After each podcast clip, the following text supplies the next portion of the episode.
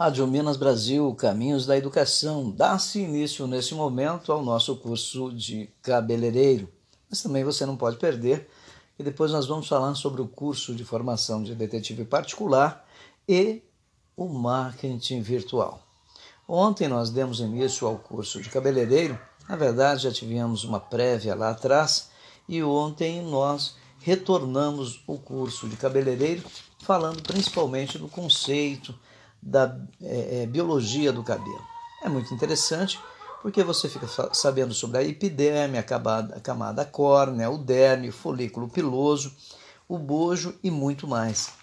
Dando prosseguimento ao curso de cabeleireiro, vamos ainda nos ater a um detalhe bastante interessante. Muito provavelmente você está pensando: para que me serve isso se eu não sou médico, se eu não vou tratar de cabelo? Engano-se quem pensa assim.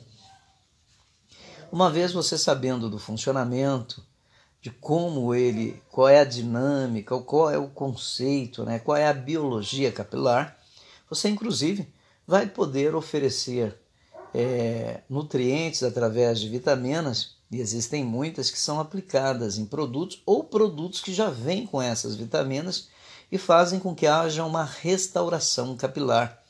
Outras vezes, você ao ver o cabelo ressecado, opaco, quebradiço, vai entender que não pode aplicar determinadas químicas.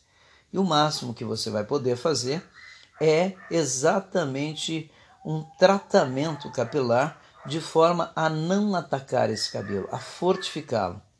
E em alguns casos você vai inclusive ser obrigada, ética e profissionalmente, indicar um médico àquela pessoa para que ela procure o médico, porque o problema dela é muito mais sério do que ela imagina.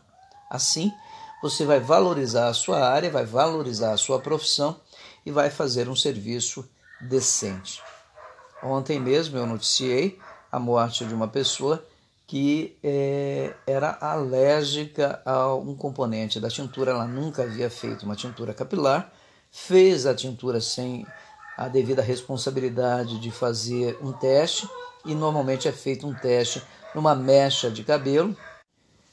Normalmente é feito um teste numa mecha de cabelo, normalmente atrás da orelha.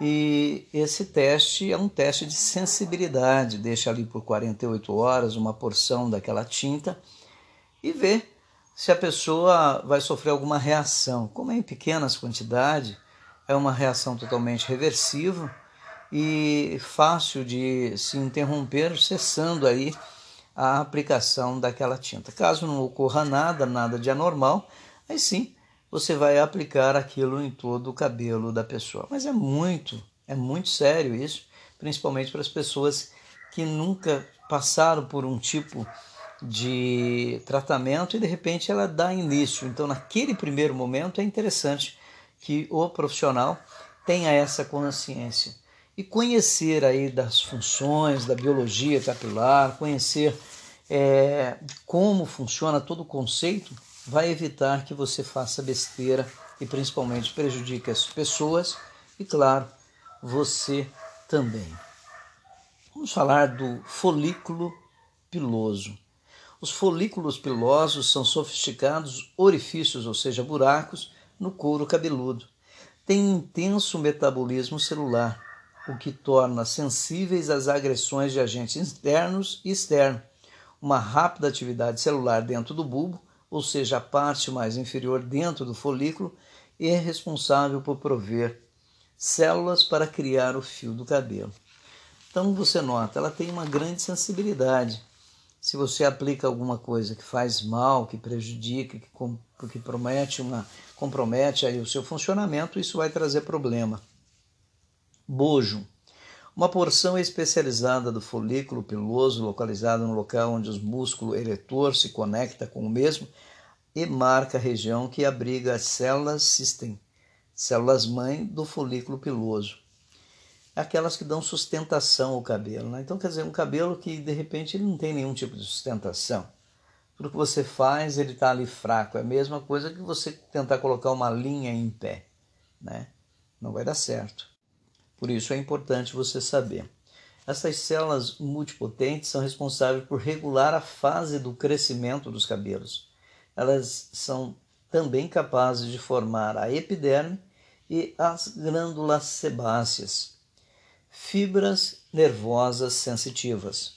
Nervo condutor, um nervo que transporta sensações vindas dos órgãos para o cérebro.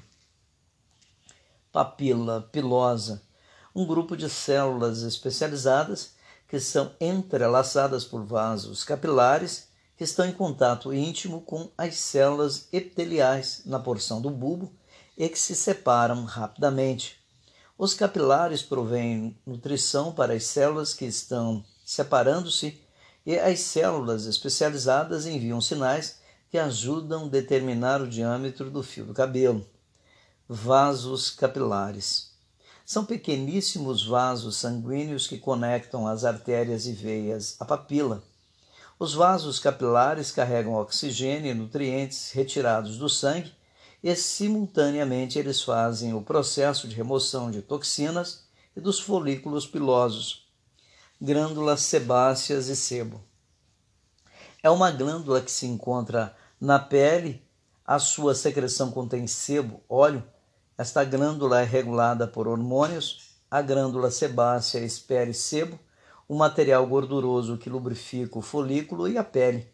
Acredita-se que elas trazem nutrientes necessários e elementos para o crescimento dos cabelos e possivelmente também carregam toxinas e poluentes para dentro do folículo.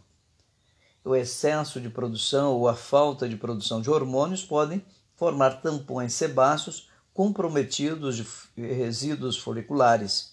As glândulas sebáceas também enviam sebo para dentro do folículo, onde o Demodex folicorum, um organismo microscópico que pode infestar os folículos e alimenta-se de sebo, pode viver e reproduzir.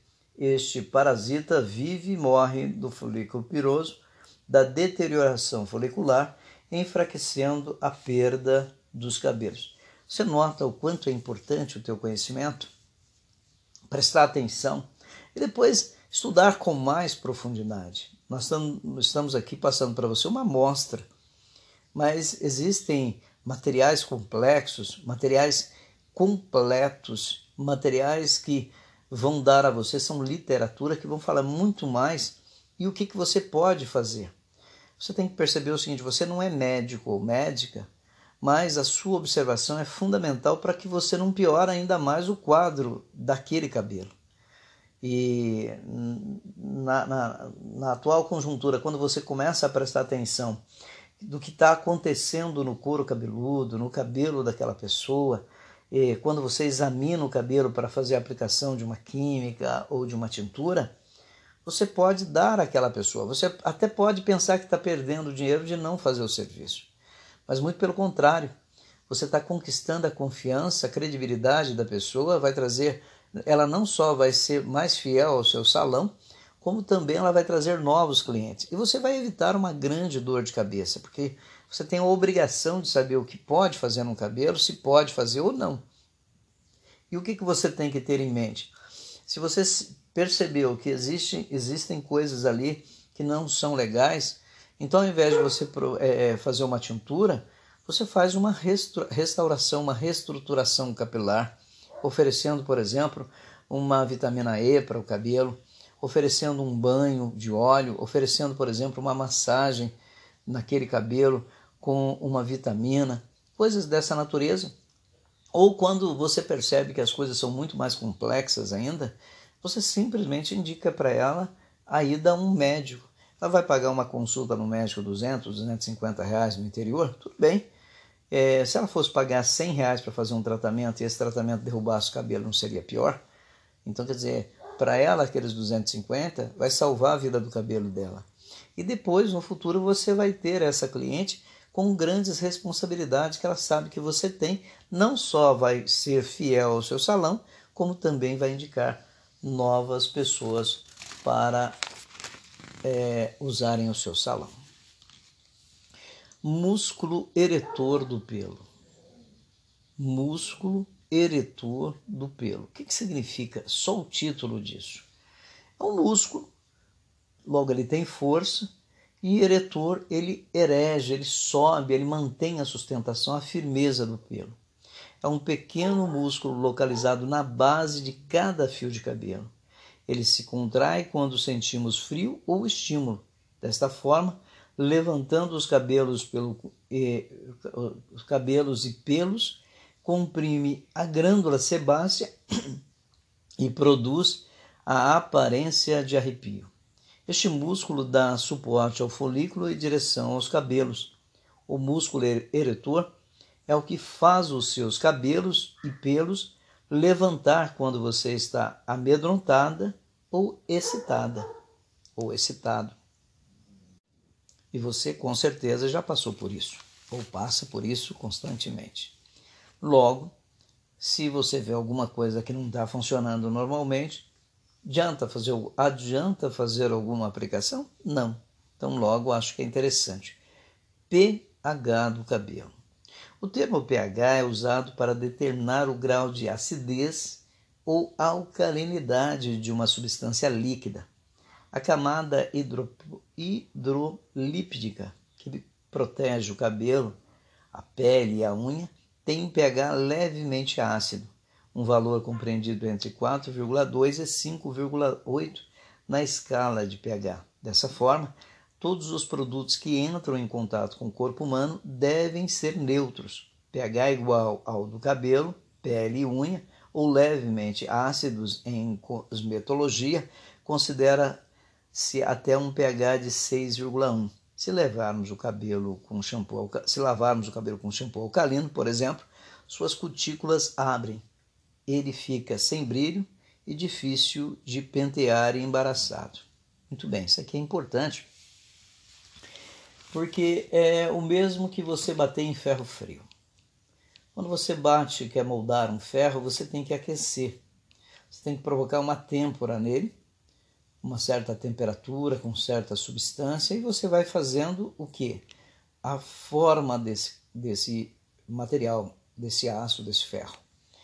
E o cabelo, ele é uma coisa muito rígida, né? Tanto é que nós temos história que o Pelé tirou fios do seu cabelo para fazer diamante, não sei se procede ou não, mas foi feito isso daí. Então você percebe que o cabelo é uma forma muito dura, né?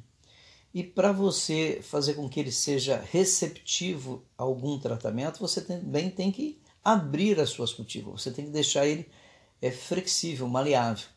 Então, quando você usa, por exemplo, um produto é, que vai provocar um, um pH que vai deixar ele é, opaco, que vai deixar ele aberto, é, no caso aí um pouco já chegando à alcalinidade próximo do, do, do, básico alcalino, ou ácido, né, vamos dizer assim, é, você provocou aí um shampoo que vai tirar a sujeira dele, mas vai abrir a cutícula dele para que você introduza naquele, naquela cutícula um produto. Se você vai fazer, por exemplo, uma, uma progressiva, se você vai fazer, por exemplo, uma escova, se você vai fazer um tratamento capilar.